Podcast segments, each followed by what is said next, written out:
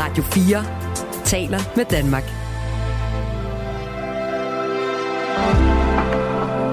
Velkommen til morgenrutinen. Danmarks største avis, Politikken, har et oplagstal på 88.000, altså i papiravisen. Deres Instagram-profil har 123.000 følgere. Næsten lige så mange følgere har dagens gæst i morgenrutinen, Julie Elsebeth Johannesen Krog. I talende stund, Julie Elsebeth, så er der 117.000 danskere, der læser med, når du fortæller om, hvad du går og laver i din hverdag. øhm, er det rigtigt 117.000? Ja. Får du nogensinde præstationsangst? Er der så mange, der øh, læser og lytter til, hvad du siger? Nej, det gør jeg ikke. Det gør jeg faktisk virkelig ikke. Så der tænker jeg, at det kan de godt selv finde ud af at slå fra, hvis de ikke gider lidt mere. Så, øh... Bare unfollow. Ja. Det er ikke svært. Nej. Der er ingen grund til at være her, hvis du ikke vil. Ja, men det er i hvert fald dig, det skal handle om i dag, Julie Elsebeth. Øh, mit navn er Mathilde Anhøj, og jeg er jeres vært i morgenrutinen i dag. Og øh, Julie Elsebeth, du er journalist, du er forfatter, og så er du influencer. Og vi skal tale lidt om det hele, men Ja. du har blandt andet skrevet den her bog, Ring til en voksen, jeg er nogens mor. Ja. Og titlen forklarer jo også indholdet i bogen, kan man sige. Kan du selv opsummere, hvad den her bog øh, handler om? Ja, men det handler om at blive mor, og ikke ane en fis om, hvordan man er det.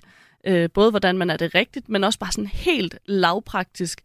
Øh, hvordan skifter man den der blæ, og hvordan holder man en baby ordentligt? Jeg var ikke sådan en, der havde holdt en baby ordentligt før. Så Har du ikke holdt din veninders baby af dit kolde, Jeg var jo- kolde menneske? jeg var bare sådan, nej tak, ellers tak. Den er ikke sød. Nej, Ej, der var ikke så mange. Jeg kendte ikke så mange, der havde babyer. også. Det var ikke sådan lige noget for mig. Det var faktisk først, da min søster begyndte at få børn, at jeg sådan tænkte, okay, børn er faktisk nuser. Øh, før det var jeg ret ligeglad med børn. Men den handler jo simpelthen om at, at blive mor, ikke ane så meget om det, og lære at grine lidt af alt det, der er øh, helt af helvedes til, og, øh, og sådan acceptere, at moderskabet er fantastisk, og latterligt, og vanvittigt, og sjovt, og ikke sjovt. Og jeg har jo ligesom øh, flere andre 100.000 danskere læst den her bog, og det er ikke en guide til moderskabet. Jeg vil nærmere kalde det en anti-guide. Ja. Men der var mange ting, hvor, som du gør, som jeg også gjorde. Ja, ja. Og det er måske det. Så sidder man lidt der sådan, nå, så er jeg ikke helt gal på den. Nej. Ju- Julie Elisabeth kejlede også rundt i det her. Ja, der, var ikke nogen, der er ikke nogen af os, der aner, hvordan man gør til at starte med. Det finder man ud af på et tidspunkt. Og jeg tror ikke, jeg underdriver, når jeg siger, at det handler altså ikke kun om at blive mor, for det handler jo også meget om at være kvinde, og være forbruger, veninde, kæreste, og Mm. øh, fami- altså en del af en familie og sådan noget, hvor man lige pludselig får en anden plads, når man får barn. Øhm, men der er 117.000, der følger med i de ting, du siger, Julie. Mm. Øh, spørgsmålet er, hvad grunden er til, at der er så mange. Har du selv et bud på det? Du må ikke bare sige, ej, men jeg er så fantastisk. Åh, oh, men så ved jeg ikke, hvad jeg skal sige. Nej, jeg tror, det er fordi, at de godt øh, kan mærke, at jeg er et, øh, et rigtigt menneske, ligesom de selv er, og at, at, at der er der er ikke, det er ikke fordi, man kommer med i alt, hvad jeg øh, render og laver, men, men det, man kommer med i, det er så i hvert fald den rigtige udgave af det. Der er, jeg prøver ikke at, at fedte det ind i alt muligt øh, filter, og øh, at jeg skal fremstå øh, pæn og ordentlig altid. Jeg kan sagtens håndtere, at andre får lov til at kigge på alt mit råd. Øhm, og det tror jeg er rart at kigge på, når man selv er et stort råd. Og det er jo også øh, helt sikkert essensen af den her bog. Ja. Der er masser af råd, og det er skønt at være med til. Jeg har tid på mit arbejde. Brugt for meget tid på andre mennesker. Brugt for lidt tid på mit helbred.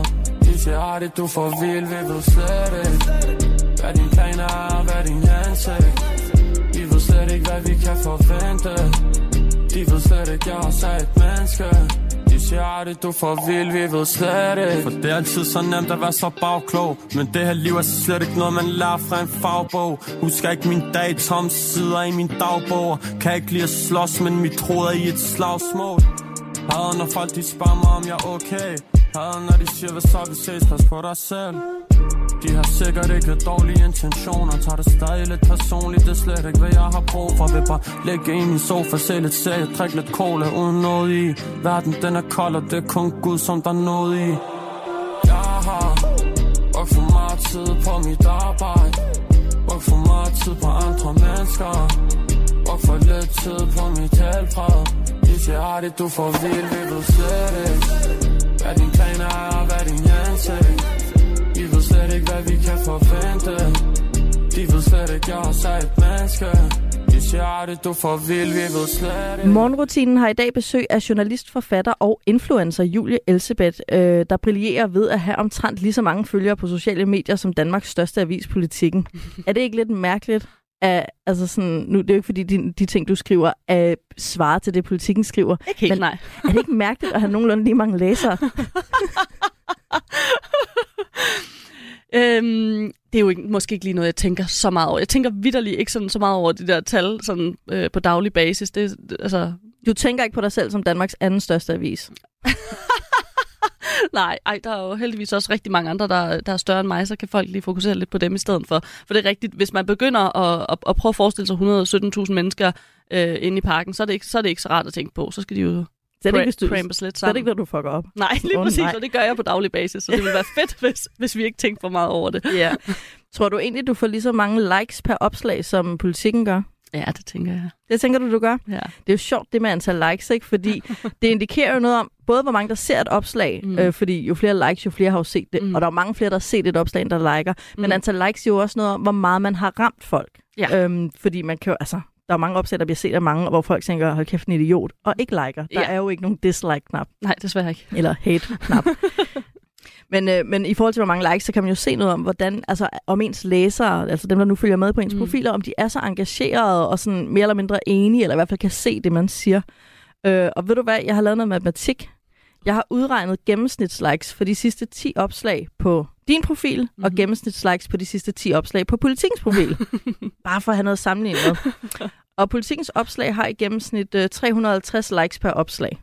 Ja. Øh, kan du gætte, hvad din gennemsnits antal likes lyder på? Nej, det kan jeg ikke. Du har ikke nogen gæt? Nej, det aner jeg ikke.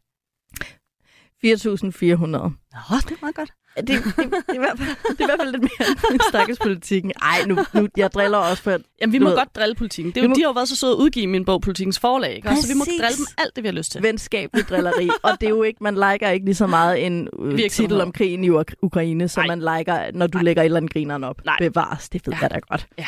Men det er jo sjovt, for det er jo det her er sådan ret enorme følgertal, mm. som øh, kvalificerer dig til den øh, eftertragtede titel influencer. Uh, ja, rigtig eftertragtet. Og man kan sige, at du er journalist, og du er forfatter. Og når man siger, at man er journalist, så følger der nogle konnotationer med det. Ja. Øh, Jeg tænker umiddelbart, smart i en fart, rigtig god til research, øh, det går hurtigt, kommunikation, skarp kommunikation. Mm. Forfatter, der tænker man lidt, når du er nok en gammel, måske mand, øhm, meget klog. Du Ja. var så klog, du blev udgivet. Ja. Det er selvfølgelig lidt gammeldags at tænke sådan, men det er det, det, jeg hører, Ja. når jeg hører forfatter.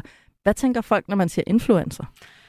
Ja, altså personligt så prøver jeg jo altid, altså jeg er stadig ikke helt faldet til rette i den, så jeg er jo altid hurtig til at sige, jamen jeg er influencer, så er jeg selvfølgelig, jeg har arbejdet som journalist i øh, et halvt årti, og så har jeg udgivet en bog hos Politikens Forhold, og du ved, så pakker jeg det ind, ikke også? Fordi jeg er jo godt klar over, at, at det sådan, måske i hvert fald for tiden har jeg lyst til at sige, at vi er et af sådan, de mest øh, hadede øh, professioner. Øhm, folk tænker jo netop, at, at man bare sidder der og prøver at lange nogle produkter over disken, som der er ikke nogen, der gider eje alligevel. Eller sådan. Og det, det passer simpelthen ikke. Altså, der skal der nok være øh, nogle fjollerhoveder imellem. Selvfølgelig er der det, det er der i de fleste professioner. Øhm, men jeg kender så mange vanvittigt dygtige mennesker, øh, som jo øh, sidder og selvfølgelig laver deres Instagram, men derudover så sidder de bagefter, og så sidder de og sælger alt deres indhold, fordi de laver pissegod lyd, eller de laver pissegod øh, gode billeder, som virksomhederne i stedet skulle have haft lejet øh, professionelle fotografer til at tage, men det kan de her mennesker godt finde ud af, fordi at det er jo mennesker, der kan et eller andet, der kan få folk til at blive hængende. Øhm, og så har jeg jo altid lyst til at sige, at altså, hvis det skulle være så nemt, mm, så gør det. Så gør det dog. så kom i gang. det, ja. ja. Ja, det er rigtigt, og man kan sige, øh, i, Instagram-regi, når man er influencer Instagram, så er der både det visuelle aspekt, mm. Mm. og så er der det lydaspektet, og så er der øh, content, altså indholdet, hvad du Mm. faktisk øh, laver om. Men du har ret i det med det kommercielle. Mm. Det er jo nok, fordi folk tænker, at det er kun produkter. Ja. Øhm, og det er jo lidt sjovt, fordi altså, de fleste netaviser har jo en del reklamer. Øh, og de skal jo ligesom være der for, at netavisen kan Ja. betale alle journalisterne for at sidde og lave content, så Ja. så anderledes er det jo ikke. Altså, jeg har jo øh, været magasinjournalist i fem år, og sad som digital redaktør på nogle forskellige livsstilsmagasiner. Og det arbejde, jeg lavede der, svarer en til en til det, som jeg sidder og laver hos, som influencer. Jeg sad og lavede content marketing, jeg sad og øh, skrev øh, sådan helt øh, almindelige artikler, og så derudover så sad jeg og lavede content marketing, hvor at jeg havde et produkt i mente, og så lavede vi det som øh, indhold for det firma, men som var pakket ind i øh, gode lybetips, og så var der lige et par øh, øh, kondisko imellem. Kondisko, hvem siger det? Oh. Der blev du lige gråhåret på ja. et slag. Ja, kondier. Et par kondisko. Men du Der ved, var var, det, var, sneaks. det var det samme, jeg lavede Ja. dengang. Så, så, så det er sjovt at mærke folks... Øhm, altså, det, det blev sgu anset som noget sejere, da jeg sad og gjorde det for, i form af aktiv træning, end øh, at gøre det for mig selv. Og der må jeg bare sige, jeg synes, det er væsentligt federe at gøre det for mig selv i stedet for. Og vi kommer faktisk tilbage senere i programmet til, hvorfor det, det er, at du sidder og gør det for dig selv, i stedet for at gøre det under en paraply af et magasin. Mm. Det her arbejde, som jo er, og det er din Instagram-profil i hvert fald, bogen kan man sige, er øh, kun din fortælling om Mm. Ja, dit, dit privatliv og dit moderskab osv. Og, og på din Instagram-profil er der masser af fortællinger fra privatlivet, og så er der også en masse produkter, som du personligt på en eller anden måde står inden for og ja. Synes er fede, og som du sådan her, dem her, dem vil jeg gerne få reklamepenge for, og mm. Samtidig også stå inden for. Ja. Ja, og det er både det samme og noget helt andet end at lave journalistisk arbejde på magasin. Og det er der en grund til, at du ikke gør mere, og det vender vi tilbage til til sidst i programmet. Og i forhold til influencer-ideen, så er jeg sikker på, at der er rigtig mange, der sidder og lytter med, øh, som tænker, influencer, ej okay. Og ved du hvad, de kan jo tænke, hvad de vil. Det er jo så fint, men øh, jeg, synes, øh, jeg synes, de skal lytte med videre, fordi i dag bliver de lidt klogere på, hvad ordet influencer altså også kan øh, gemme på bag ved facaden.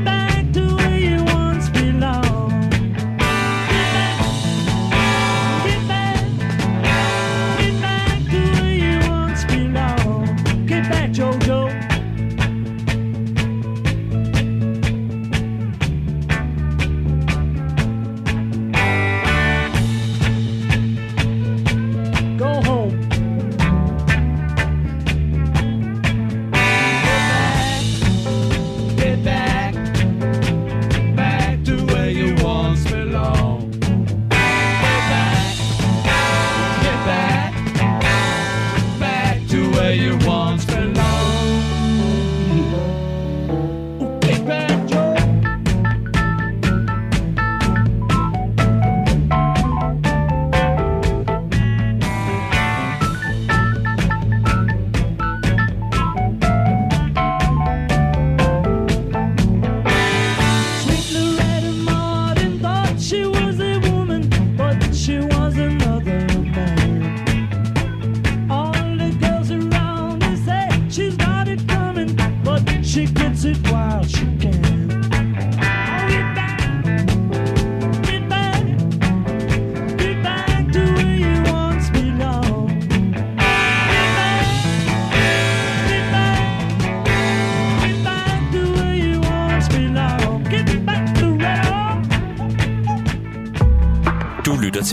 morgenrutinen på Radio 4.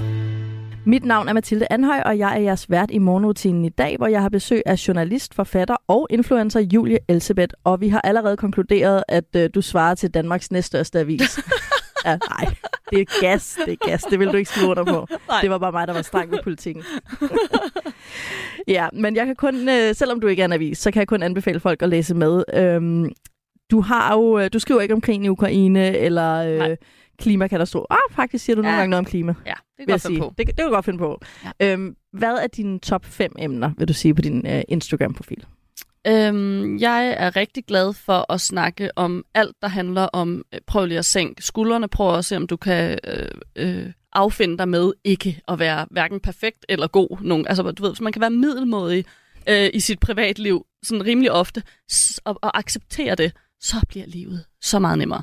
Øhm, så det er en af mine ting. Så jeg, øh, snakker jeg meget om øh, barsel, øh, fordi at det går jeg meget op i-. Jeg synes, det, det fungerer helt af helvedes til. Øh, må man sige Altså det? i Danmark? Det må du gerne ja, sige. Ja, jeg synes, det fungerer øh, super dårligt, og jeg synes, at, øh, at øh, virksomhederne slet ikke har fattet den værdi, som barsel har for dem. Øh, jeg var en hissig lille medarbejder, dengang jeg ikke havde børn. Jeg var en petitesserider ud over alle grænser, og jeg var der af en eneste grund, og det var for mig selv. Mm-hmm. Jeg var der overhovedet ikke for firmaet, jeg var der ikke for det fælles mål. Jeg var der, fordi at jeg skulle frem i bussen, og øh, jeg skulle bare gøre det så godt som muligt. Og så får man nogle børn, og så finder man lige pludselig ud af, at det er også bare fedt at arbejde for noget fælles, og øh, sådan ens egen, øh, ens egen lille verden øh, bare ikke er det vigtigste, og øh, ens egen øh, lille verden ligger lige pludselig et andet sted end på ens arbejdsplads. Så man, man lærer måske lidt at sænke skuldrene og give lidt plads til de andre, og så viser det sig egentlig, at så det er også lettere at være i, hvis man ikke sådan hele tiden skal, skal fremad.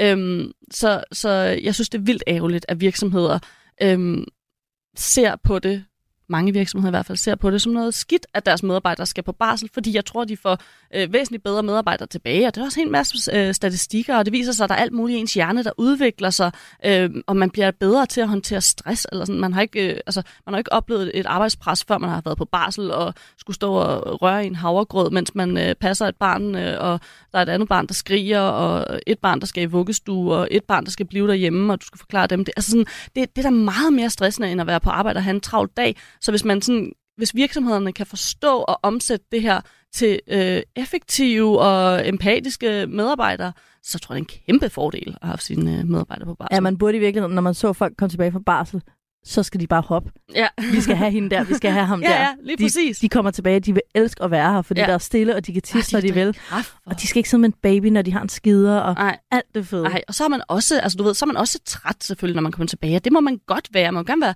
være ekstra træt, og, øh, men, men man kan nogle andre ting, og, og jeg synes, det er vigtigt det der med at skrive sin barsel på CV'et, og virkelig øh, altså, skuldrene tilbage, og så bare øh, altså, fortælle, hvorfor man er blevet så pissegod af at være på barsel. For det Ja. er man. Det er man nemlig. Ja. Og øh, du har selvfølgelig været på barsel, fordi du har ikke et, men to børn. Øh, men du har også en mand, som øh, tilfældigvis er en af mine yndlingskarakterer i din bog, Ring til en voksen, jeg er nogens mor. Stakkels Arne. Ja. Også kendt som Anders Krog. Ja. Øh, hvorfor kalder du ham egentlig Arne? Jamen, øhm, altså oprindeligt var der nogle af hans venner, der kaldte ham Arne, øhm, fordi det var sjovt, tænker jeg, for mange det er år typisk siden. drengehumor. Det var Men sjovt. så hedder jeg jo Julie Elsebeth, og så kunne jeg ligesom hedde Else, og så hedder han Arne, og så lyder vi som sådan et rigtig midalderne par, og det synes vi bare var rigtig sjovt. så, så nu er vi Else og Arne. Det er perfekt. Øhm, et af mine yndlingsemner, både på din Instagram-profil, i dine små historier, du lægger op, øh, og også i bogen, øh, det er ikke bare Arne, men Arnes sokker, Ja. øh, som jeg faktisk Gud. synes skal være en selvstændig udgivelse. det er en saga øh, af de helt store. Oh, Ja, men der er mange, og man tror, at det er jo kun et emne. Åh oh, nej, det er en genre. Ja. Det er en genre Ja. for sig. det er frygteligt. Og, øh, og Arne, ham kommer vi tilbage til senere, for han har faktisk også bidraget til den her bog, Ring til en voksen, jeg er nogens mor, som kom i år 2022. Og det er sådan, at du har indtalt bogen selv som lydbog, så vi kan simpelthen høre dig læse op af din bog. Men øh, hele fortællingen starter jo om, at du skal være mor, og det hele starter jo med, øh, og det gør det jo nok for de fleste, når det handler om graviditet, med en øh, lille tur på toilettet. Jeg er ikke vant til at skulle sigte, når jeg tisser. Jeg plejer bare at slå måsen i sædet og lade strålen leve sit eget liv. Men i dag skal der sigtes. Så jeg sidder og forsøger efter bedste evne at ramme graviditetstesten, inden jeg løber tør for morgentis, der åbenbart er den bedste slags tis, hvis man gerne vil vide, hvorvidt man er gravid eller ej. Tidligere har jeg ikke vægtet mit morgentis højere end eksempelvis mit eftermiddagstis, men på indlægssedlen kunne jeg læse, at det var der åbenbart god grund til at begynde på. Undervejs i min sigteproces vokser min respekt for mænd, der flere gange om dagen skal undgå at blive distraheret og uforsigtige, mens de tisser. De kunne selvfølgelig også bare sætte sig ned som os andre. Hvorfor gør de egentlig ikke bare det? Der må være en eller anden form for tisseprestige i at stå op og tisse som mand. Eller også er der simpelthen bare tale om den tidsbesparende faktor. Nu vil jeg bare gerne spørge dig, kunne du ramme den graviditetstest med den tissestråle? Det kunne jeg da. Jeg kunne også ramme mine fingre. Nej, ja. Du er hele vejen op til håndledet. Hvorfor tror du, mænd står op og tisser? Når det, det er svært jo at ramme, men det er måske nemmere, når man har en pølse. Jamen er det ikke... Altså, Det ved jeg ikke. Jeg, altså, jeg føler, jeg har, jeg har spurgt, og, og jeg føler ikke rigtigt, at der er nogen, der sådan kan svare rigtigt på det andet. Jeg tror, at mænd øh, bare tror, at de skal stå op og tisse. Ja, det er en maskulinitetsting. Ja. Stakkels mænd. Ja. Jeg skulle fandme ikke stå op og tisse. Nej, mand. det gider det ikke. Det er sindssygt. Nå, men det viste sig jo, at du var faktisk gravid. Og udover øh, at øh, du præsterede at få en skøn blanding af tør hud og bumser, som du fortæller om i bogen, Yes. øh, og som du øh, tænker, om det her var den såkaldte graviditetsglød. Ja. Om det bare var en joke, en practical Ja, joke, faktisk. Ej, du får jo som er tør hud og bumser. Men øh, det var altså ikke det eneste, graviditeten bragte med sig. Den bragte også noget andet med sig, som jeg synes er noget af det vigtigste i din bog, øh, som du faktisk taler. Man opdager det ikke hele tiden, fordi du fjoller jo rigtig meget. Både in, in real life og i bogen. Men du taler ret meget om, øhm, om de bekymringer, vi alle sammen går med. Vel tilbage under dynen går en ny, lækker lille tradition i gang. Den går ud på, at jeg ligger vågen og bekymrer mig. Ikke om reelle problemer. Ikke om klimakrisen eller om den der opsparing, der aldrig rigtig bliver til noget. Nej, det er den der slags bekymringer, der kun opstår om natten, og som er taget til under min graviditet. Hvad nu, hvis vi vælger et dårligt navn til vores barn, og de andre børn i klassen kommer til at drille det på grund af et dårligt navn? Hvad nu, hvis vi vælger en upraktisk pusletaske? Hvad nu, hvis jeg ikke har forstået, hvordan man bader en baby? Og så googler jeg, hvordan bader man en baby, og babynavne, som børn godt kan lide, og bedste pæne pusletaske plus test. Uanset hvad jeg googler, lander jeg til synladende på de samme hjemmesider hver gang. minmave.dk eller hestenettet.dk. Udover at minmave.dk var min mands yndlingshjemmeside, da jeg var gravid. og det var super mærkeligt, fordi det var ikke, han havde jo ikke nogen mave. Så Nej. hvorfor sidder du inde på min mave hele tiden, din freak? Men hvorfor ender man på hestenettet? Det er Ja. jo ikke kun babyting. Det er jo alt. Ja. Alle veje fører til hestenettet. Ja, men jeg, jeg tror bare, der har været så mange hestepiger engang, og de er jo også blevet voksne, og så er de blevet hængende på hestenettet, og pludselig er de gravide, og så er det ligesom om, at der bare er rykket noget derind, og så fungerer internettet jo sådan der, at, at hvis først der er trafik derind, så kommer der endnu mere trafik derind. Men det, det er fuldstændig vanvittigt.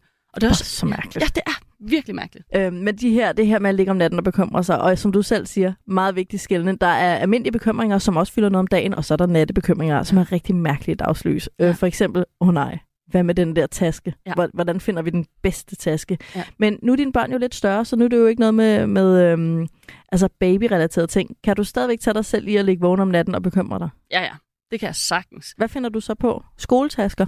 Øhm, Hvad for en skoletaske bliver man drillet med? Jeva, da, da vi ja, var børn. ja, ja, obviously. Man vil ikke have Eva. øhm, jamen, altså for nylig, der har jeg øh, googlet fuldstændig bananas omkring øh, flåter, fordi min, min datter går i øh, skovbørnehave og har jo en milliard flåter. Og så øh, valgte alle danske medier først at øh, bringe artikler omkring, og jeg kan ikke engang huske, hvilken øh, klaphat det var, men hvor der vidderligt stod sådan noget, at hvis man bliver smittet med den nye TBE-virus, så skal man ikke regne med, at ens børn øh, kan få en studentereksamen. Det stod der ægte i, altså, i sådan, altså en ægte artikel. Og så går der 14 dage eller sådan noget, så er de jo alle øh, apoteker er jo så i underskud af den her vaccine, så folk, der virkelig skal bruge den, kan ikke få den. Og så begynder medierne at lave øh, artikler omkring, hvorfor ej, alle dem, der ikke har brug for den her vaccine, de skal altså holde sig væk. Nu skal I godt nok lige tage sammen. Så Jesus Kristus, det er jer, der har skabt det her. Det er jer, der har skrevet artikler om, at ens børn ikke får en studentereksamen, hvis ikke man får den vaccine der. Eller sådan, selvfølgelig reagerer mødre på det. Nå, jamen, det, var, ja. det har jeg øh, blandt andet lige øh, været hissig over og brugt øh, ligesom på. en rigtig god nat, du havde der. Ja, Ligge der og rase i, i uh, midt om natten. Ja. Der var også noget på et tidspunkt med, øh, jeg tror det må have været i forbindelse med Rusland og Ukraine, hvor alle skulle ned og have de der, øh, hvad er det nu, man skal spise, jod. Nå, ja, ja, ja, jodpillerne. Mm, Ja. Ja, Det var sådan, ja. Der var alle jodpillerne væk. Og det var Ja, sådan, ja. Nej, nej, lad nu være. Men, men der var også masser af artikler i medierne om, hvordan man skulle spise jod. Præcis. Først kommer det, hvordan spiser du jod, og så er det, lad være med at købe jodpiller, hvis ikke du virkelig skal bruge det. Bare sådan, altså, nu må I simpelthen lige. Come on. Ja. Ah, det er lidt ironisk. Men øh, det er ikke det eneste, der er ironisk. Øh, noget, du også kommer ind på i din bog, det er, at øh, man jo starter, øh, når man ikke har børn, som du også siger, både på arbejdspladsen og alle andre steder. Men selvfølgelig er man egoistisk. Alle unge mennesker er der skide egoistiske. Ja. Det er vi da. Jeg ved ikke, hvorfor jeg siger vi. Jeg er ikke ung mere. Men øhm, det fede er, at øh, når man så prøver at gøre noget for sig selv, efter man er blevet mor, man ligesom, nu skal jeg også have lidt sund egoisme ind i mit liv igen, så ender det fandme alligevel med, at man bliver opslugt af børn. Vi kender alle sammen det der at nu skal man på date med sin mand og rigtig ud at være romantisk. Ja. Så man sådan, men fik du købt de der støvler? Købte ja. Du størrelse 28? For jeg tror altså, det der mærke, der tror jeg altså, han skal have øh, 32. Ja. Ja, lige præcis. Simpelthen så dumt. Øhm, og det er jo lidt vidunderligt, øhm, men også, som du selv siger i din bog, virkelig ironisk. Det er ikke så lang tid siden, at jeg besluttede at gå en tur efter arbejde, og så hente Inge i børnehaven en halv time senere. Jeg vil gerne fortælle, at det var en pragtfuld tur, hvor jeg gav plads til mig selv. Men det var det virkelig ikke. Det var 50% dårlig samvittighed og 50% stress over, at jeg skulle skynde mig og nyde min korte frihed. Jeg tænker, at Alanis Morissette sagtens kunne proppe den situation ind i en ekstra linje i Ironic, for at stresse over at skulle afstresse må der betegnes som ironisk.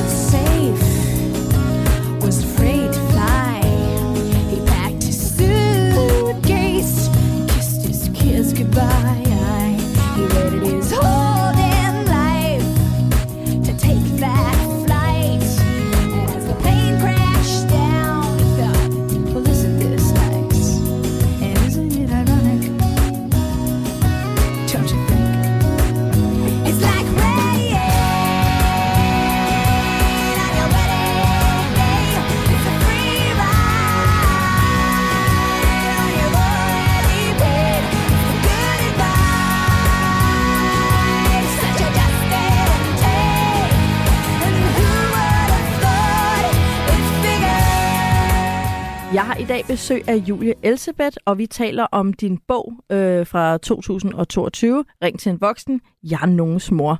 Og den handler om både graviditet, forældreskab, parforhold, krop, karriere og alt muligt andet. Hovedpersonen i den, Julie, det er jo dig selv. Ja, Hvordan har du det med det her? jeg Er har det fuldstændig fantastisk med. du er ikke generet. Det er fint. Nej. Men der er også en anden hovedperson. Ja. Og, og det er ikke dine børn. Nej. Det er din mand. Ja. Hvis du skulle beskrive ham med tre ord, hvad skulle det så være? Øhm, rolig, og øhm, han, han øh, svæver lidt rundt som sådan en øh, sovløs sjæl. Øh, og, så, øh, og så derudover, så, så, er han, så husker han kun gode ting. Han kan kun huske gode ting i sit hoved. Så hvis vi har skændtes, så kan han ikke huske det dagen efter. Så når jeg kommer krybende og siger, jeg vil bare siger undskyld for i går, så siger han, hvad skete der i går? Lykkelige mennesker, ikke? Ja, lige præcis. De lavede sådan der. Ja. Øh, din mand, som hedder Anders Mhm. Krog, men som du kalder Arne, fordi at, øh, så kan I rigtig være sådan typerne, Else og Arne. Ja. øhm, han er rigtig meget med i din bog, og øh, en af de første ting, du beskriver om ham, handler om det her med, at I jo nærmer jer øh, fødslen. Øh, I skal have et barn sammen. Det er rigtig, rigtig vidunderligt og meget romantisk, øh, skulle man tro. Du har også et lidt andet take på det i din bog. Jeg tænker på scenen i Venner, hvor Rachel skal føde og lade sine frustrationer gå ud over sarte Ross, der er ved at græde over, at hun trykker hans hånd så hårdt under vejerne. Det vil være rart at få lov til at mase Arnes hånd godt og grundigt under en fødsel, tænker jeg. Ikke så meget, fordi han er medskyldig i, at en fødsel skal finde sted, men mere for alle de gange, han har lagt sin brugte smørkniv med skaftet ind over vasken, og så alligevel har taget en ny kniv til at smøre næste mad. Hvad er der galt med at lægge en smørkniv på vasken? Det må man gerne, hvis man bruger den igen bagefter. Proble- altså, den må kun lægge der, hvis den skal bruges videre. Altså, jeg kunne aldrig finde på det, for jeg synes, det er pisse ulækkert, den skal ligge derinde under. Jeg føler sådan, at... Men det er jo fordi, altså nu er jeg en smørkniv på vasken type. Ja. Det, er jo, det er jo bare sådan, så man kan bruge den igen, men så nogle gange, så, så man sådan, har man Øh. fået second thought, så man Ja. sådan, at det er sgu lidt klamt. Ja, præcis. Og så vipper man den bare lige ned ja. Ja. i vasken. Ej. Det er Så jo ligger så... der sådan tre smørknive på ræd og række, fordi han skulle have tre sandwiches. Jeg forstår det ikke. Altså sådan, vi, vi, har en, vi har en opvaskemaskine, du smider bare lortet i, og så tager du en ny. Bum til bum. Jamen, det virker så simpelt for nogen, men sådan er det ikke for os alle sammen. En anden ting, som du har med Arne, og som sikkert også kunne komme med i den her Lad os mase Arnes hånd-fantasi, det er hans sokker. Ja. Hvad er det med dem? Der er for mange af dem, de er alle vegne, og han smider dem bare hele tiden. Og så er det sådan rent et regnestykke, jeg ikke forstår, fordi jeg ved, at hver dag samler jeg måske 4-5 strømper op. Og det gør jeg hver dag, så altså, forstår jeg ikke, hvor de kommer fra. Hvor mange sokker bruger du? Og tager du bare et nyt par, eller sådan, prøver du ikke at finde de gamle? Og, og det, så lægger de alle steder, altså som i på spisebordet, eller på puslepladsen, eller inde på, i pigernes seng, eller sådan, hvor jeg bare tænker, jeg forstår ikke situationen, hvor du har sokkerne af ved spisebordet. Ja, det er faktisk, det er faktisk filosofisk uh, conundrum, du prøver at løse. øhm, min yndlingsgrund til at du er efter Arne i den her bog, det er øh, noget, jeg har øh, valgt at kalde larme Arne. Ja. For det er jo sådan, at øh, Arne, han, han er ikke så god til det der med, man ved jo, alle, der har et barn, ved, at der er sådan en fase de første 10 år af deres liv, hvor de bare ikke skal vågne, Ja. når de sover. Ja. Fordi det, det er mig tid, og det er ro. Ja. Og du vækker bare ikke børn, der sover. Det er sådan en kæmpe, kæmpe no-no. Og det er som om, den er bare ikke, den er bare ikke helt trængt ind Ej. hos Arne. Men kan du selv komme i seng lydløst? Ja, det kan jeg. Og det er jo det, er jo det der sådan, i, altid har irriteret mig ved det. Det er jo det der, fordi det ved jeg. Jeg ved, hvordan jeg gør. Altså, så, så smyger jeg mig lige ind, og du ved, løfter dynen stille og roligt, løfter et ben, bum på bum. Og når, altså, når Arne ligger i sengen, så hvis han skal vende sig til den anden side, så laver han et hop. Altså et decideret op på den anden side, så hele sengen bare gungrer. Og, altså du ved, hvis der ligger en, en baby, der vejer 3,5 kilo, altså så hopper de jo også i sengen. Jamen altså. Jamen det, vi har, jeg har faktisk samme problem derhjemme. Ja. Min mand har det også med. Det er sådan, han kan ikke bare vende sig. Nej. Det skal være sådan afsæt og et Ja. ja. nedfald. Ja, Men jeg vil så også give dig, du, der er ikke meget guide over den her bog, Julie. Nej. Den, den er skøn og relatable og, har, og har fokus på alt det, man ikke skal. der er lige et sted, hvor du altså excellerer, hvor jeg faktisk godt synes, vi kan kalde det en guide. Så når jeg et par timer efter aftenputningen selv skulle liste ind i soveværelset, hvor vi alle sov, foregik det ved, at jeg tog tøjet af ude på gangen, roligt pressede håndtaget ned, havde min telefon på svageste lys, bare så jeg lige nøjagtigt kunne lokalisere sengen, mens jeg lyste væk fra Inge. Og skulle min næse begynde at klø, ville jeg hellere forsøge at tænke på noget andet, end at føre hånden op til næsen og risikere at vække hende ved lyden af en dyne, der bevægede sig. Det er dedikation. Det, ikke at klø sig ja, på næsen på rigtigt. lyden af dynen. Jeg kan huske de der situationer, hvor man havde en nyfødt baby, hvor at jeg tænker, jamen så må jeg prøve at finde et eller andet, jeg sådan kan, altså hvis dynen lå tæt ved næsen, så kan jeg måske føre næsen ned til dynen, og så ligesom sådan grave Skrabe lidt, ind ja. til den. Ja. ja. men Jeg har også ligget i den samme stilling rigtig, rigtig lang tid, for jeg, sådan, jeg vender mig bare ikke nu, for Nej. jeg vil fortryde det Ja. resten af mit liv. ja. Du har også været så sød, at du lavede faktisk en liste til Arne over de ting, han bare ikke skulle gøre. Ja. Øh, for ikke at vække den baby. Ja. Og øh, jeg kan ikke huske, om du laminerede den, men det var i hvert fald intentionen. den kommer her. Gider du lade være med at klunte rundt med din telefon og tænde din lommelygte lige ind i hovedet på vores sovende baby? Gider du lade være med at blive så forskrækket over dit lommelygtestunt, at du falder over dine egen ben og laver en gedin maveplasker i sengen, så alle fjedrene skriger Inges navn? Gider du lade være med at ryste og banke din hovedpude, som om du var stuepige? Gider du lade være med at glemme, hvor du har lagt dine ørepropper og endevende lokalet efter dem? Gider du lade være med at komme i tanke om et eller andet om vores bankkontor eller realkreditlån og begynde at plapre om det inde i sengen? Vent med det. Ti stille. Gider du lade være med at lade dine bukser med tilhørende metalbælte ramme gulvet med en sådan kraft, at det giver associationer til Chippendales? Bukser kan fjernes, uden at man slynger dem i gulvet bagefter. Og det kan de. Ja. øh, men det er jeg ikke sikker på, at mænd kan. Og jeg ved ikke, om vi måske løsningen faktisk er stofspænder. Ja, det kunne det godt Altså, fordi jeg, jeg gider det er ikke sådan mere. middelalderligt, øh, hvor man bare, det er bare et, et stykke ræb. snor igennem. Ja, et ræb, ja. Find nu bare rigtigt. For you, I take the extra supermarket trip. I do like when you got a special craving for chips. For you, I get some ice cream, the one with Oreo bits. Though I do like when you walk down sugar aisle with them hips. I'm okay when you claim I'm a dick in every way. If I may, I'ma stay when your head gets in the way.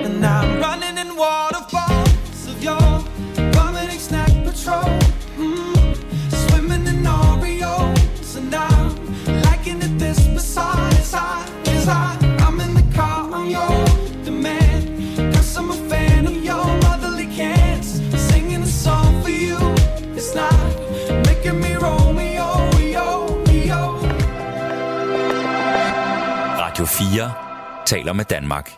Morgenrutinen har i dag besøg af Julie Elsebeth, øhm, journalist, forfatter og influencer, øh, hvilket er kode for rigtig mange følgere, men jo faktisk ikke siger en skid om, hvad du egentlig fortæller om øh, på din Instagram-profil. Men det, du fortæller om, kan jeg jo så øh, sige noget om. Det er dit parforhold, det er familieliv, det er børn, det er barsel, øh, det er arbejdsmarkedet, det er enormt mange forskellige ting. Og forbrug også, selvfølgelig, som en del af dit privatliv. Øhm, laver du egentlig, jeg synes aldrig, jeg har set en post fra dig, der ikke var sådan rimelig meget integreret i dit privatliv.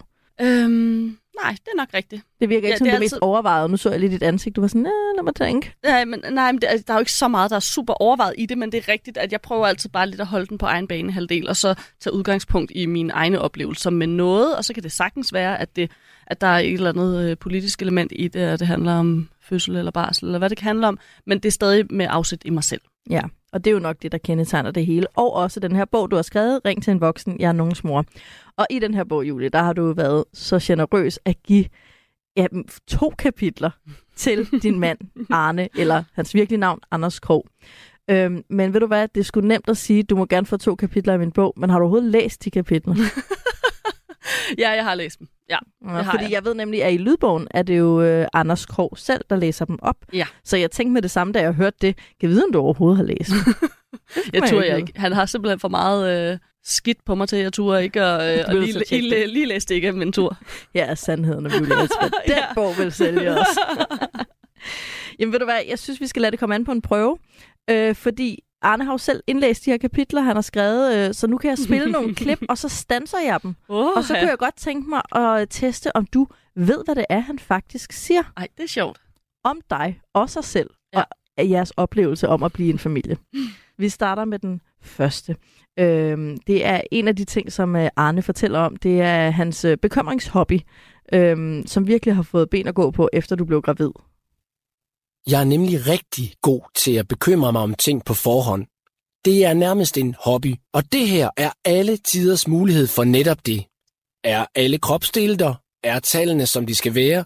Heldigvis falder en del af svarene prompte. 12-ugersscanningen, som også er kendt som nakkefoldsscanningen, viser, at der er en umådeligt lille sandsynlighed for, at noget ikke er, som det skal være. Heldigvis var der graviditeten igennem mange andre ting, jeg kunne bekymre mig om. Især i forhold til, hvor meget udstyr vi stadig manglede, hvor dyrt det ville blive, og om jeg stadig ville få tid Ja, der gætter jeg på, om det er at spille computer. Om han stadig vil, vil få tid til at spille, computer. med sin computerven Lars. Sin computerven. Har de mødt hinanden? Ja, ja, ja, Nå, ja. okay. okay. Skal bare lige tjekke. okay. Lad os, så høre, er det ikke. lad os høre, hvad Arne er så bange for, om han får tid til. og om jeg stadig ville få tid til at tage på festival Ej. med gutterne. Det var hans anden Ja. hobby. Ja, det var den anden hobby. Udover at bekymre sig, så opdagede Arne også en anden vigtig rolle som herr gravid. Jeg lærte hurtigt, at det at være partner til en gravid i bund og grund handler om at bakke op, hjælpe og fortælle hvide løgne. Nej, jeg synes ikke, du overreagerer, fordi du græder over Hvad græd du over? Alt. Åh, oh, så den er svært, så, den her. det, så det, at Okay, jeg giver, dig, græder jeg giver dig et hint. Ja. Det, det har noget med konsistens af mad at gøre. ja, det er, det er, er det avocadoerne? Ah, okay, dem har jeg grædt virkelig meget over. Nå ja, det er faktisk også med i bogen flere Ja, okay. gange. Ja, okay. Ja, der er faktisk flere. Men vil du høre, hvad Arne siger? Fordi Ja. jeg kan lige pludselig huske noget med noget, nogle klumper i en kartoffelmos, hvor du også Nå, begynder ja. at græde. ja, det er rigtigt. You got issues, man. men, men Arnes eksempel er, held, er hverken kartoffelmos eller avocado. Ja. Nej, jeg synes ikke, du overreagerer, fordi du græder over klistret spaghetti. Det er altså, det er overreagere, fordi alt spaghetti er godt, også klistret. Ja, ej, nej. Nej, Ej, det synes jeg er irriterende. Det synes jeg er rigtig irriterende. Var det fordi, han havde lavet den klistret, eller var det fordi, du havde lavet den klistret? Ja, ej, det tror jeg var mig, der havde gjort det. Ja. Jeg har meget svært ved at forestille mig, at han Jeg havde lavet klistret spaghetti. ja, bare lavede spaghetti. Øhm, Arne, han valgte også at se det som sin rolle at være den, der stod for øh, indkøb af babygear. Det er måske derfor, at flere mænd involverer sig ekstra meget i indkøb af babyudstyr, for at gøre en abstrakt fremtid mere konkret. Den vigtigste grund for mig var dog, Han skulle være sikker på, hvad det koster. Hvad det koster. Hvad koster han? den vigtigste grund for mig var dog, at jeg ved selv at tage styring på indkøbene, sikrede, at kontoens overtræk blev overkommeligt. Så du er ikke den, der sparer penge derhjemme. Nej, han er fra Nordjylland. Ah. Ja. Og nordjyderne er dem, der bruger færrest penge. Ja, ja. Det er jo ikke, Altså, altså, det er jo ikke for sjov. Det er jo ikke en, eller det er en fordom, men min, en rigtig øh, fordom. Hele min svigerfamilie er jo selv sagt fra, fra Nordjylland, og det, det er bare rigtigt. Det er fedt. Øhm, men babygear til side. Det blev tid til fødslen, og øh, det har Arne også noget at sige om. Kort inden sengetid den 31. januar fortalte Julie Elsebeth mig, at hun kunne mærke noget i kroppen og mente, at hun var på vej i fødsel. Først troede jeg hende ikke. Vi havde begge været sikre på, at hun ville gå over tid, og der var stadig en dag til termin. Desuden havde jeg en... Øh... Så det passede ret dårligt. Han havde en computeraftale med Lars. Med sin Og han var- Lars. Og, og du ved, det lyder som sådan en rigtig fifi ting. Det var lidt sjovt. Eller sådan. Han var ikke det irriteret over det. Han var sådan lidt sådan, "Mm, det passer lidt dårligt, fordi du ved, vi har lige aftalt, at vi skal spille computer. Det er jo a mad world. Du har fuldstændig ret. Desuden havde jeg en øh, computeraftale med min ven Lars dagen efter, som jeg nødig ville gå glip af. Så det passede ret dårligt.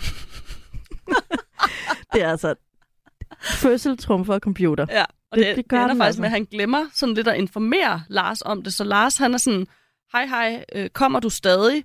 Og så tror jeg, så sender Anders bare et billede af, at, at vi har fået et barn. Sådan, Bare hovedet, der Mm. kroner ud. så Lars sådan, ja, ja, men kommer du? Nej, ej, det var han ikke. Fint. Der er vel en computer på fødestuen, Ja, ærligt ja. talt. Arne havde slet ikke tid til at spille computer på den fødestue, fordi han havde faktisk nogle opgaver. Ja. Han var Mr. Entertainer, han stod for underholdningen. Mm-hmm. Han lavede nogle forskellige ting, øh, for ligesom at underholde dig godt, mens du fødte. Ja. Øhm, stor respekt for det. En af de ting, han fandt på, det var øh, at give dig en, øhm, en Beverly Hills personlighedstest. Hvem, Ja. er du i Beverly, Ja. Hvem er du i Beverly Hills? Ja. Jeg havde også fundet en hvilken person er du i Beverly Hills test, som jeg fik Julie Elisabeth til at svare på, mens hun lå i fødekarret med vejer. Hun var i øvrigt hvilket hun ikke var tilfreds med. Hvem blev du i Beverly Hills? Jeg blev Brenda Walsh. Men det var du ikke tilfreds med. Nej, det gider det ikke være. Hvorfor? Nej, jeg synes, øh, nej, det er faktisk, tror jeg, nærmest den, jeg har mindst lyst til at være. Det er fuldstændig rigtigt i hvert fald husket. Hun var i øvrigt Branda, hvilket hun ikke var tilfreds med. Men tror du ikke bare, at måske fordi du var ved at føde, så svarede du rigtig surt på alle Jo, jo, jeg spørgsmålene, tror og så det blev det. du Brenda? Jo, lige præcis. Så hvem vil du gerne være? Mm, det vil være... Jeg tror faktisk kun, det var pigerne, jeg kunne blive, så jeg blev nødt til at tage en af pigerne. Det er lidt svært, ikke? Jeg vil Fordi være Kelly. Ja. Vi vil altså være Ja, Kelly. det Slap Kelly. Det er derfor, vi er som aflejer vores hår. har gjort det i 40 år. Ja, ja, ja.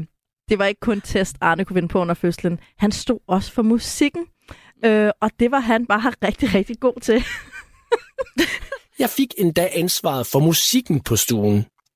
Det fortrød de muligvis. Jeg spillede i hvert fald en masse numre, som fik mere gang i basarmen end fødselsåbningen. Blandt andet bankede sangen ud af højtalerne på min telefon. Ja. Hvilken sang var det? Jamen, den har jeg jo stadig meget ret om. Det var øh, gutterne. Det er gutterne. Det er helt korrekt. Oh, Blandt andet bankede sangen Gutterne med Spectres ud af højtalerne på min telefon. Og jeg synes simpelthen, altså, og, og selvfølgelig, stakkels dig og de mareridt, men jeg bliver nødt til at tage hatten af for, at det må være den absolut mest originale, mest upassende, men samtidig fedeste fødselssang nogensinde. Ja. Gutterne med Spectres, den kommer her. Det er gutterne. Sport i klubberne. Arm over skuldrene. Bang, bang, op på dupperne. Mm, den der, det er gutterne. Det er gutterne, gutterne, gutterne. Sport ud i klubberne. Arm over skuldrene. Det er gutterne, gutterne, gutterne, gutterne, gutterne, gutterne, gutterne. Hey! Mig og mine gutter en rundkreds. Weekend startede i onsdags. Natten er en moshpit montage. Gutterne har samlet i en tom plads. Mig og mine gutter laver bredmor Dukker op i flok, det er natur. Arm over skulder, spids albuer. Du er sur, det er glasur. Rammer danse gulvet ved at løbe ind og mosh. De kan ikke se, om vi danser eller prøver at slås. Det er gutterne. Sport i klubberne. Arm over skuldrene. Bang, bang, op på dupperne. Mm, hvem der? Det er gutterne. Det er gutterne, gutterne, gutterne. Sport ud i klubberne. Arm over skuldrene.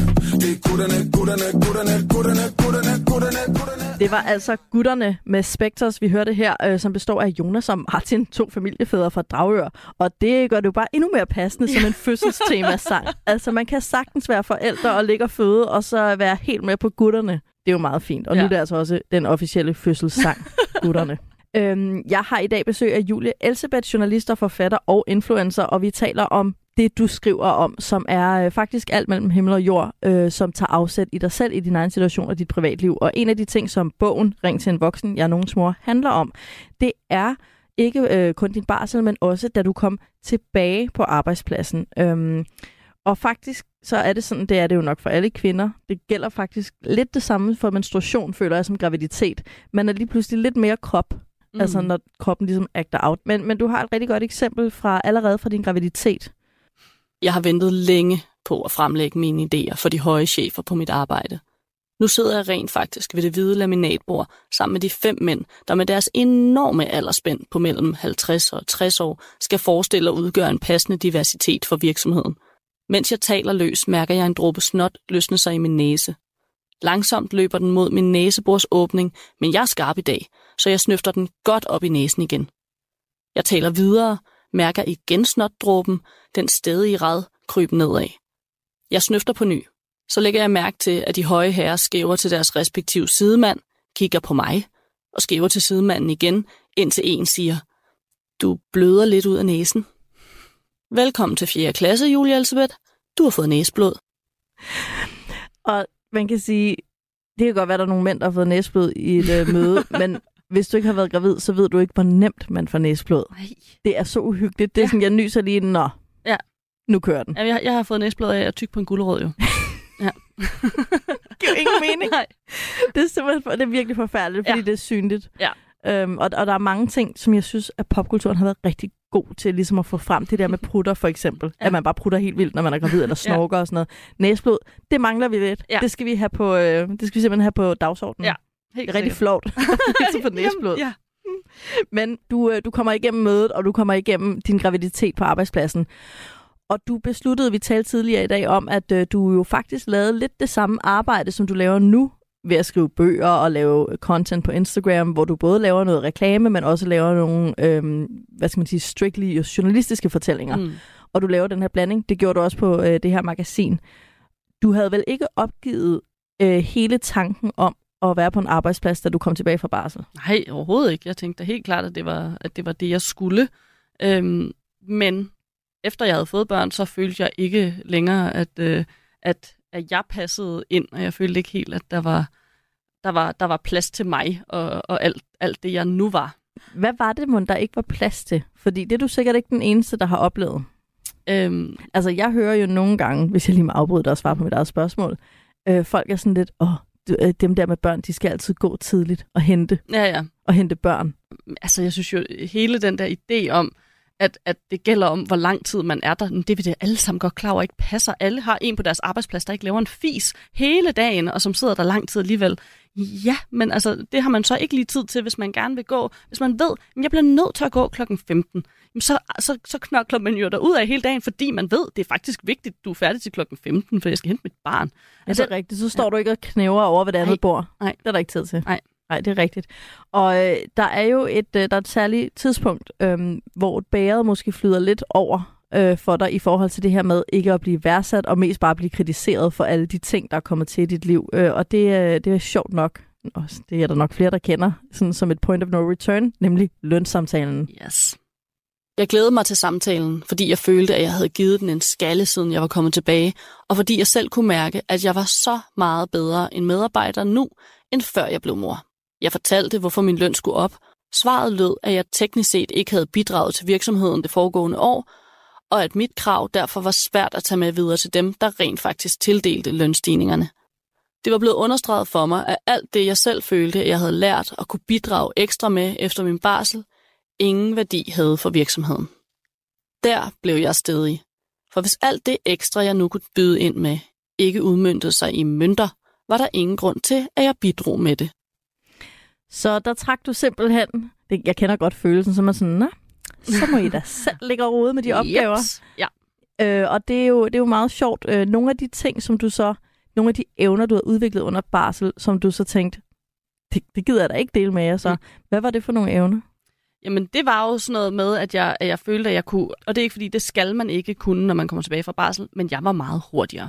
Øh, Jeg vidste, at jeg skulle gå øh, klokken 15 eller klokken øh, 15.30, så jeg arbejdede bare derud af, og jeg spyttede artikler ud, fordi at når jeg først går ned i det, så kan jeg bare knokle derud af. Men der, det var sådan den dag, hvor jeg tænkte, "Men det gider jeg da ikke.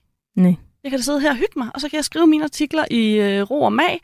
Og altså, hvis det alligevel ikke bliver sat pris på, at jeg er, er, en, der kan knokle, og jeg kan, når der bliver sagt, øh, så har vi lige de her tre ekstra opgaver, jamen så bliver det bare ikke mig, der rækker hånden op, fordi altså, det er jo, mit arbejde har, har åbenbart altid samme værdi, uanset hvor, øh, hvor, hvor godt jeg egentlig gør det. Ja, uanset, uanset at du har udviklet dine Ja, ja, ja. skills under barsel ja. Ja. på en måde, som ingen, der ikke har været på barsel, Nej. faktisk rigtig kan. Nej. Jeg tænker også, at når man har dealet med en babys temperament, så er, øh, du ved, Torben henne fra det andet skrivebord, ja. bare ikke noget problem. Nej, Altså, det er sådan, man er bare sådan, det er du, super. du, du kan ikke få mig til at blinke. Nej, lige præcis. man, bliver, bare- man bliver utrolig tålmodig og, ja. Ja. og næsten grænsende til ligeglad ja. Ja. med sådan, den type konflikter. Ja. Det er kun, altså man vælger sine øh, kampe sådan helt lige ekstremt. præcis. Men desværre, så må du også bare konkludere, at du bliver bare ikke værdsat. Tværtimod bliver du faktisk puttet bagerst i køen, fordi du har været hjemme og slappet af på barsel og ikke udviklet dine skills, Nej. selvom det reelt aldrig har du udviklet dig mere. Nej. Øhm, og der har du faktisk en pointe, som jeg synes er... Øhm, ja, jeg æder jo din private historie i mig, men hvor du faktisk bliver øhm, kommer ret meget ud i den offentlige sfære omkring noget vigtigt øh, i hele vores samfundsindretning. Grænsen for, hvad jeg kan overkomme, og hvor meget bølgegang det kræver at få mig på gyngende grund, har rykket sig markant. For mine børn har skubbet til den grænse hver dag gennem to barsler. Kaos og stress er ikke længere en hindring for, at jeg kan præstere. Tværtimod får det mig bare til at fokusere endnu mere på målet. Jeg er blevet vant til, at der ikke kommer nogen og redder mig. Jeg ved, at jeg klarer den. Uanset om der skal kæmpes for at nå en stor deadline, eller om der skal arbejdes hurtigt for at finde pusletasken frem på en parkeringsplads for at undgå, at babyen får indholdet af sin fyldte blæ i nakken. Barsel er vanvittigt værdifuldt for virksomheder, og mange af dem aner det slet ikke. Derfor er det vigtigt, at vi husker at fortælle dem det. Og det gjorde du jo så. Det gjorde jeg. Ja, men du blev ikke hørt. Nej, det gjorde jeg ikke. Men hvis du skulle ansætte, og det bliver du jo snart nødt til med den business, du kører, og der var en, der kom fra barsel, og en, der ikke kom fra barsel, så behøver jeg vel ikke spørge, hvem du vil tage. Nej, det behøver du overhovedet ikke spørge om. Øh, Jeg vil helt klart øh, vælge den, der kom øh, direkte fra barsel, både fordi jeg ved, ved, at de vil sætte pris på det, og, øh, og at de ville øh, komme med alt deres bedste, og så længe at, øh, at jeg vil værdsætte de ting, som de kunne, så vil de have lyst til at blive der for evigt og udvikle deres kompetencer. Ja. Og meget af det er måske også, tænker jeg, for virksomheders skyld, fordi jeg tror ikke, der er noget særlig ondt, stor sådan, øh, conspiracy Hej. Øh, i, at de ikke vil ansætte folk på barsel. Jeg tror, de reelt er bange for, at man er træt og sur og mm-hmm. kun Mhm. tænker på sin baby. Ja. Og det er bare, øh, der må jeg bare sige, det er jo en kæmpe fordom. Så kan du Ja. næsten lige så godt være racist. Ja, ja. Altså, det, er det er simpelthen Ja. ja. så strengt at Ja. tænke det der. Ja. Øhm, så man kan sige, der var ikke nogen grund til at bekymre sig for, at du var blevet dårlig til dit arbejde. Du var på mange måder blevet bedre til dit arbejde af at være på barsel. Men du havde også en anden, og tror jeg, for de fleste, meget genkendelig bekymring efter øh, en lang, øh, siger det jo næsten et helt år, øh, du har gået rundt med din baby derhjemme, og ikke snakket lige så meget med voksne mennesker, som du plejede. En anden bekymring var i øvrigt, om jeg ville blive hende på arbejdet, der konstant talte om sit barn, og til synladende ikke havde andet i livet. Og bevares, jeg havde ikke særlig meget andet i livet, men jeg kunne sagtens styre mig og finde på andre ting at tale om. Ikke bare for alle andres skyld, men så sandelig også for min egen. Så jeg printede aldrig billeder ud af hende, som jeg stolt kunne vise frem ved kaffemaskinen, mens mine kollegaer flygtede i hobetal. Jeg nød bare at være sammen med nogle voksne mennesker og tale om tv-programmer, der ikke omhandlede en gris i lyserød kjole, og om musik, man ikke fandt på Å Abe-playlisten. Det, jeg bare ikke forstår her, Julia Elisabeth, det er, hvad der er galt med at tale om Gulli Gris. Er sådan verdens bedste tv-serie. Ja, men det, altså, det er min fornemmelse, at det synes andre voksne mennesker åbenbart ikke. Nej, det er mærkeligt. Ja. Det er også som om, de ikke har set den. Hvad sådan, hvordan har I ikke set Ja, ja, Gris? Okay, det er et legendarisk afsnit, Sådan, det der. kan du ikke på vide Netflix. det? altså sådan, og det er sådan det afsnittet med glimmeren og fru Gazelle. Kom ja. lidt. Altså, alle kender det da. Og øh, lad den opfordring være det, der runder øh, den her lille time af. Og så en kæmpe anbefaling øh, af den her bog, Ring til en voksen, jeg er nogens mor. Fordi hvis du nu ikke kan lide at være på Instagram, hvis du hellere bare vil læse en god gammeldags bog, øh, så er det her altså virkelig, virkelig vidunderlig og rørende og super grineren underholdning. Øh, også Arnes fornemme kapitler, selvom der kun er to af dem. Ja. Og hvis, hvis man har lyst til, hvis man er glad for lyd, så lyt den. Den ligger også på øh, Mofibo eller Storytel, eller hvad de hedder for Det tiden. ligger på hele pivetøjet. Den ligger alle steder. Ja. Øh, og Politikens forlag øh, har sendt den ud. Og det er også derfor, vi godt må drille politikken lidt. Men Ja. de ikke fik lige så mange likes, som du gjorde. Ja. Tusind tak, Julie Altevad, fordi du øh, var med herinde i morgenrutinen i dag. Og tusind tak til alle jer, der lyttede med. Jeg håber, I har moret jer lige så meget, som vi har den sidste time. Og øh, det er jo faktisk også essensen af dit budskab, Julie. Intet er så skidt, at man ikke kan grine virkelig meget af det. Like damn, she her move. Like damn, she her move. Like damn, she her move. Like damn, she in her move. She lit, get money too. Like damn, she in her move. In the mirror, I'm doing my dance. And Ain't packing out nobody's pants. He a rapper, but don't got a chance. Stuck in my waist, so I'm loving my bands. Like a million views in a day. There's so many ways to get paid. I tried dipping, he begged me to stay. Babe, I'm not staying, I just wanna play. In the party, he just wanna rum. Big boobs in the bus, they plump. She a baddie, she knows she a 10. She a baddie with her baddie friend. They like, I tell you, always stay hot. Oh, they mad cause I keep making bops. Oh, she mad cause I'm taking her spot. If I was bitches, I'd hate me a lot. Like, damn, she in her move. Like, damn, she in her move. Like, damn, she in her move. Like, damn, she in her move. She lit, get money too. Like, damn, she in her move. No friends, I don't fuck with the fake. Saying they love me, but one in my place. Step in the party, I'm looking the baddest. So the paparazzi in my face. Pretty bitch, but I came from the gutter. Said I'd be lit by the end of the summer. And I'm proud that I'm still getting bigger. Going viral is getting them sicker. Like what? Let's keep it a buck. Bitch too boring, I'm stuck in a rut. Lamborghini wrong when I hop at the truck. Bitch like Lauren with a big ass butt. Yup. Pretty face and a waist all gone. And I'm making them wait, hold on. And I'm making them wait, hold on. Du har lyttet til en podcast fra Radio 4. Find flere episoder i vores app, eller der, hvor du lytter til podcast. Radio 4 taler med Danmark.